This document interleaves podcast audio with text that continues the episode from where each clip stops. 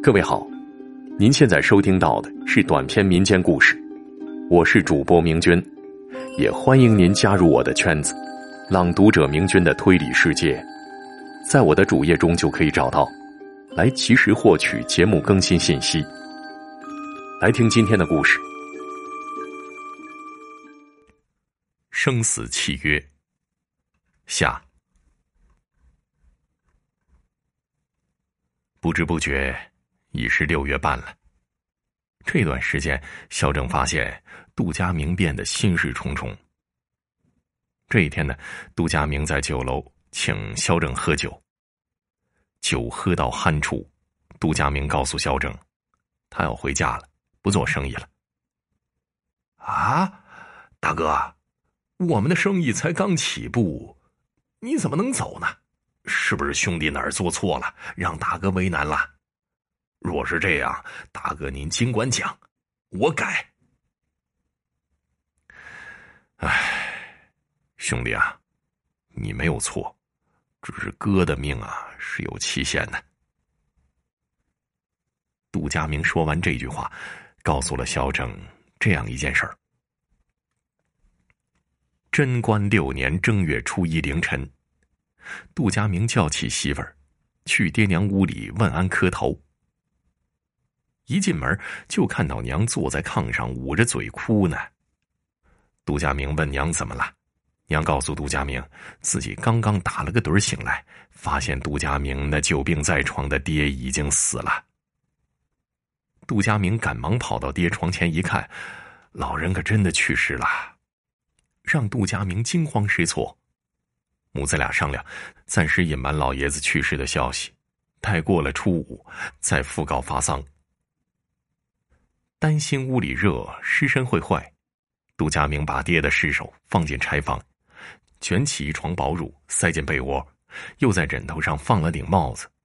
杜佳明的娘就坐在炕沿上，有人来拜年，老太太就以老爷子还没睡醒为理由免除拜年。在唐朝呢，是有这样的风俗的，不能对还在睡梦中的人拜年，否则此人会一年都在病榻上。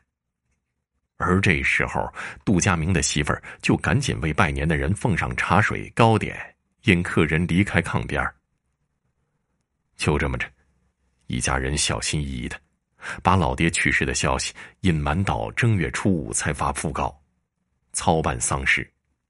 总以为这事儿瞒得隐秘，没人知道。哪知道半年之后，一个跟杜佳明有过节的族人，不知道怎么得到了这个消息，他跑到了官府，以隐匿父亲死亡、拒不发丧为由，把杜佳明给告了。在唐朝的时候，隐匿父母死亡不发丧是要判死刑的。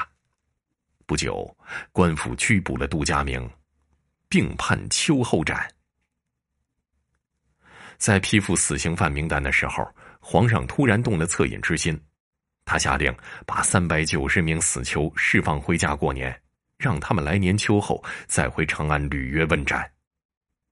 得到特赦，杜佳明经过二十天的行程回到了家里，老母亲和妻子劝他赶紧逃命，离长安城越远越好。杜佳明洒泪告别母亲和妻子，以做生意的名义离开家乡。唉，不瞒兄弟说。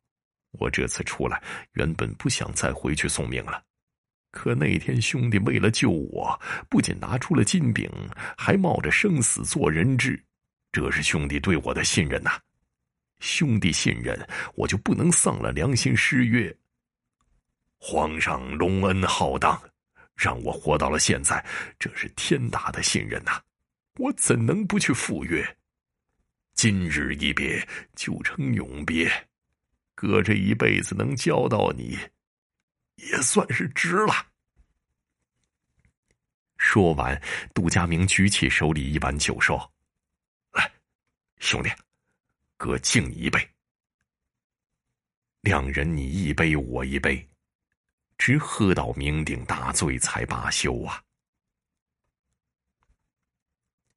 第二天，杜佳明收拾行李回家，与家人告别。去赴皇上的生死之约，让他想不到的是，与他一起释放的那三百九十名死囚，一个都不少，竟然全都回到了长安。唐太宗为死囚的诚信所感动，下令赦免了全部死囚的死罪。走出死囚大牢，杜家明一脸轻松的仰着头，终于可以回家了。天蓝蓝，万里无云，白晃晃的阳光照在身上，杜佳明觉着心里是暖暖的。低下头，他看到来接他的萧正。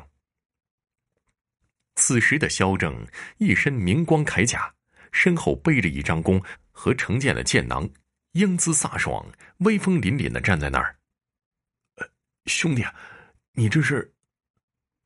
杜佳明的话还没说完，就被萧正打断了。大哥，随我来。他一把拉住了杜佳明就走。来到一家酒楼，杜佳明惊奇的发现，劫他们的那两个强盗竟然在酒楼呢。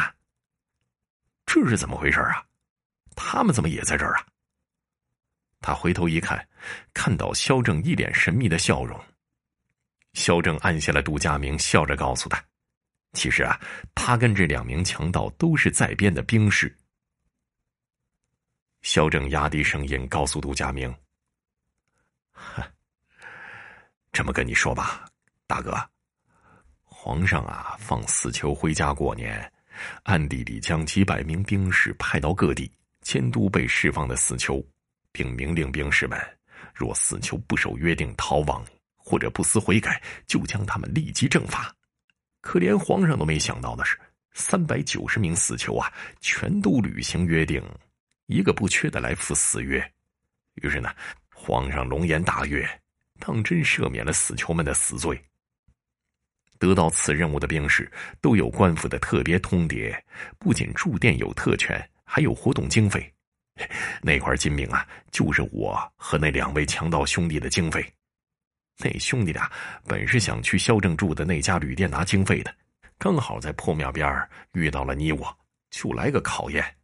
本以为你会半路逃走，没想到你拿着金饼又回到破庙来了。